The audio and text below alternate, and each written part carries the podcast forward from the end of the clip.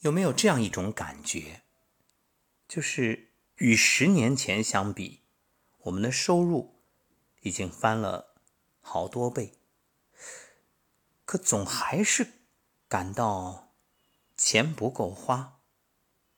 也许你会说，钱那永远没有够花的时候，是，希望赚的越多越好，这是人的本性。可终究。比以前应该是感觉更好了呀？怎么越有钱反而越觉着捉襟见肘？中国有个成语叫“杀鸡取卵”，其实，在国外也有类似的故事。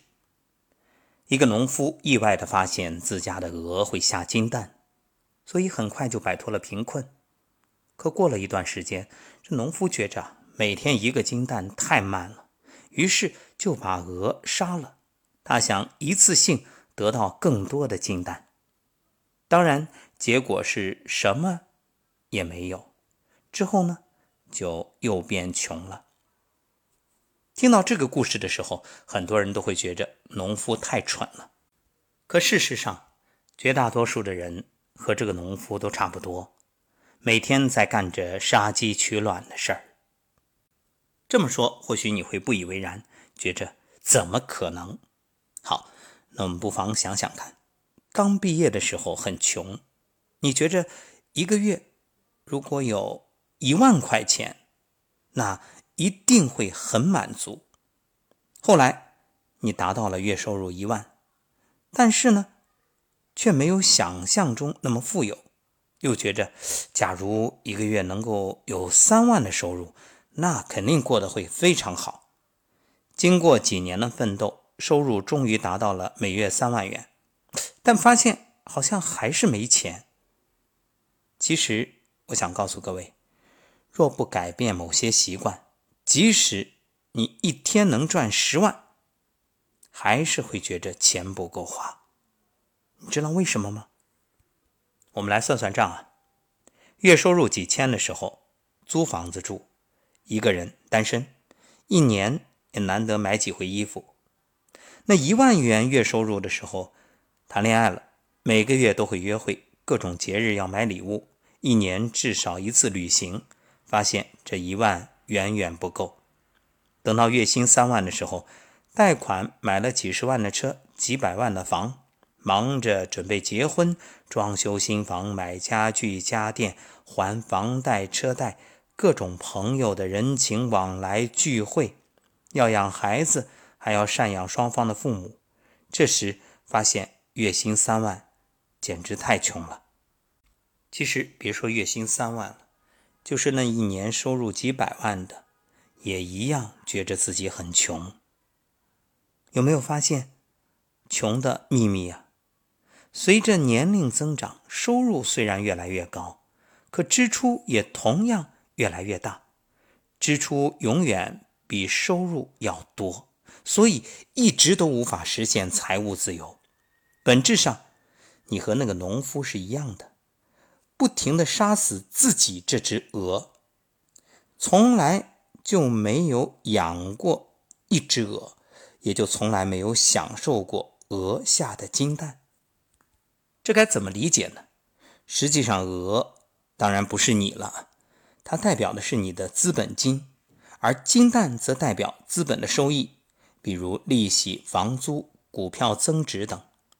这其实也正是大多数人贫穷的真相：没有学会为自己储蓄理财，没有学会为自己去养一只能下金蛋的鹅。那么，为什么不储蓄呢？为什么没有储蓄的习惯呢？往往。会有如下的想法：首先，就认为未来自己可以赚更多的钱，目前这点钱微不足道，看的是未来。大多数刚毕业的年轻人都会这样看待未来，就是充满希望，充满期待。但真相是什么？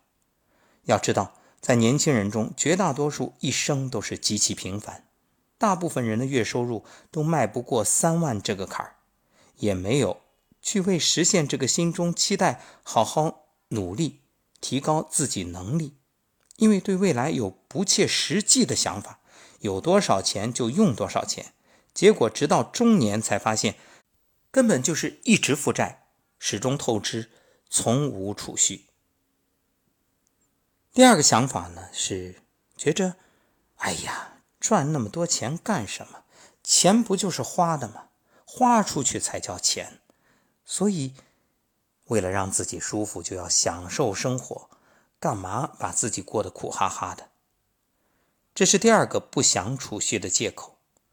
那真相其实是不懂克制欲望，不能自律，为了虚荣，为了在朋友中有面子，而买了很多根本不需要的东西，不断的透支，用信用卡刷爆，每个月背负着沉重的债务。其实我们每个人真正需要的非常少。大部分那些你认为必不可少的东西，只是为了做给别人看的，比如更豪华的车、更大的房子、更贵的手表、衣服等等。一句话，你没有为自己活着，你是活给别人看的。曾经有一个视频是采访李嘉诚，记者问他为什么只戴一块价值四百美元的手表，李嘉诚说。因为这个手表只要有阳光就可以充电，不必换电池，还可以带着游泳做运动，不用担心它会损坏。李嘉诚的话透露出一个人对待财富的正确态度，是让钱为自己服务，而不是自己为钱服务。如果为了一块很昂贵的手表，时时刻刻小心翼翼，那自己就变成了这块表的奴隶，也正是本末倒置。发现了吗？那些真正成熟、成功的人，真正的富豪，根本不用物质表示自己的成功。马云戴的手表呢，和他的资产相比啊，并不多。当然，和一般人相比肯定是很高，但是与他的资产相比，不过是区区四万多。雷军戴的是一千两百元的西铁城手表，要知道他们那都是身价过千亿的呀，所以。我们得出一个观点：如果你想获得财务自由，首先就要约束自己的欲望，要自律，养一只自己的鹅，这是一切的起点。其次，如果没有实现财务自由，你去戴和雷军一样的手表，别人也会说你穷；而当你真正成功了再戴，别人会说你有格调。其实，真正自信的人不用靠外在的物质撑门面，当然，特殊场合除外。第三个观点是认为存的这点钱利息太低了，还不够抵御通货膨胀呢，根本不重要。那么，事实究竟怎样呢？其实，让我们变得富裕的并不是收入，而是储蓄。你看，拳王泰森在巅峰时期。他一场拳赛出场费就是一千万美元，一年会赚几个亿的美金。但是他退役之后却变得一无所有，还背负了一身的债务。他的例子让我们明白一个道理：真正能够让你变富裕的，不是收入，而是你的储蓄。所以我们需要学会一个概念，就是为自己支付。我们努力赚钱，支付给。卖服装的，支付给学校，支付给菜场的摊贩，支付给楼下小吃店的老板，但是我们却从来没有为自己支付过一笔钱。所以要学会给自己发工资，这是对自己价值的肯定，是对自己付出的报酬，能够给未来一个更美好的生活。哎，有人会说，给自己发工资，那怎么做呢？你可以给自己设定一个储蓄比，比如收入的百分之十。你看，现在月薪五千的话，百分之十就是五百。可能你会说：“哎呀，五百块钱现在这根本买不着啥东西啊！”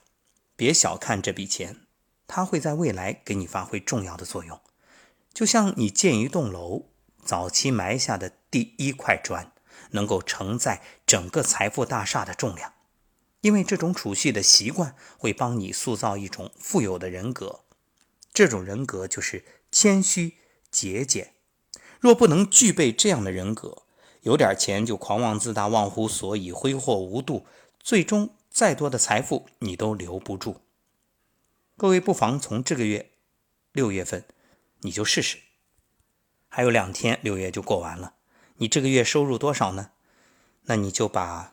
其中的百分之十存下来，你会发现啊，每个月只花百分之九十，和你原来花百分之百其实没有太大的变化，根本不会影响生活，但是却可以给自己培养一种习惯，塑造一种品格。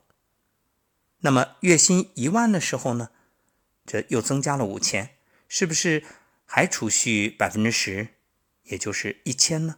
不，建议你把增加部分的百分之五十存起来，这样呢，每个月存两千五，加上原来的五百，这样呢就能结余三千元。等到月薪三万的时候，每个月就可以至少存一万五以上了。那能做到吗？能，这就是前面每个月存五百元的价值，因为那段时间已经让你养成了这样一个习惯。所以习惯成自然，这种自律会让你后面的计划实施起来非常轻松，而且这种美德啊会引导你将注意力放在不断提高自己的能力上面。同时，谦虚的个性和自律也会让你得到更多人的欣赏，得到更多的机会，同样收入就会越来越高。而那些没有这种习惯的人，会把注意力放在与别人比较上。活在虚荣里，活在别人的评价里。哦，原来用意如此啊！真是醉翁之意不在酒。是的，重要的不只是存下来这笔钱，更是你由此形成了一种人生观。可能你会说，这个说说容易，纸上谈兵，其实很难，做不到。我们来分析一下为什么做不到。一个可能是花销超了，所以首先需要坚持每个月先存下百分之十这个习惯。这个习惯很容易，就像我们想跑步，你肯定不能一开始就跑马拉松，你要一开始先每天跑个五分钟，在楼下花坛跑一圈，这个一个月之后就发现太简单了。所以每个月能存百分之十这个习惯一旦养成，后面就很容易了。第二，不要在月末存钱，在每个月拿到收入的那一刻就把钱存起来。所以，我们六月份说的这个事儿，你七月份就可以尝试。那存起来之后怎么办呢？可以投资，让钱帮你生钱，体会这种复利效应。当然，这个不是很容易啊，这就需要学习了。这是一种赚钱模式的升级。因为过去你只是用时间、体力和脑力换取报酬，而有了能生金蛋的这只鹅，你开始用资本赚钱，这是人生赚钱模式的飞跃。朋友聚会的时候，有一位朋友说要在女儿结婚的时候买一台奥迪，说女儿已经十八岁了。然后有人问道：“为什么要买奥迪呢？”这朋友说：“啊，给女儿当嫁妆。”当然，我们理解这种作为父亲的爱。可如果从理财的角度来说，这位朋友啊，他并没有理解财富的真正含义。花了四十万，根本不能成为女儿未来的财富，只会成为负担。那这么做的理由呢？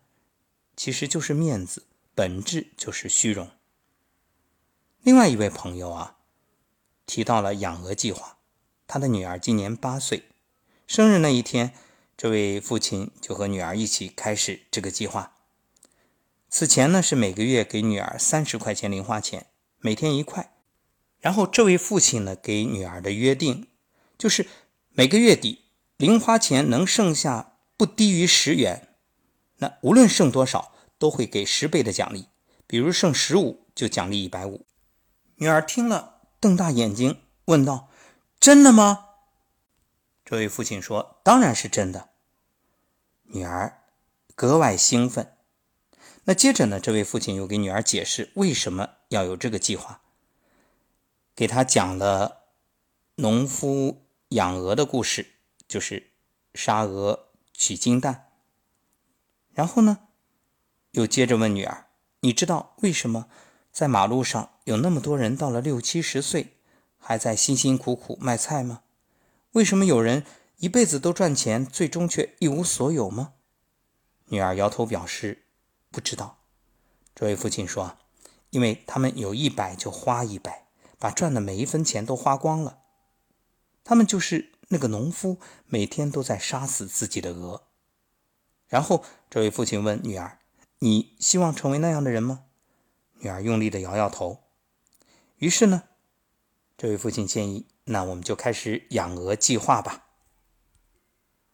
这位父亲给女儿做了一个细致的分析：十年之后，当你十八岁的时候，大部分同龄人和你一样都是刚刚上大学，可你却比他们多了三件东西。第一是一笔储蓄，这笔钱。可以帮你下金蛋，到你二十八或者三十八岁的时候，可以让你过自己喜欢的生活，你不必为了钱去干自己不喜欢干的事。女儿说：“我只喜欢画画。”父亲说：“好，那你就画画，即使没有人买你的画，你也不必担心，因为你养的鹅会让你过得衣食无忧。第二，你拥有了自律节俭的习惯，这个习惯可以让你变得更加优秀。”第三，你学会了如何投资，学会了如何培养自己的鹅，所有这些都会让你受益终生。你的生活不必像大多数人一样去终日辛苦奔波，更不会困顿无依。故事讲完了，也许你会有很多的意义，你会提出：“哎呀，以后钱都不值钱了，通货膨胀，这现在的储蓄。”到未来哪还有这个价值？这是浪费，等等等等。可是你别忘了，其实对于这位父亲来说，真正想给女儿的，不只是这笔钱，更是他背后的逻辑，一种思维方式。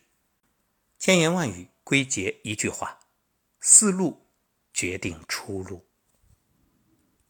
其实一场疫情。已经考验了人们的财商。你看，为什么国外很多地方明知有疫情、有风险，还不敢封城封国，还依然允许人们去工作？就是因为他没有储蓄的习惯，不工作，那一个月都撑不下去。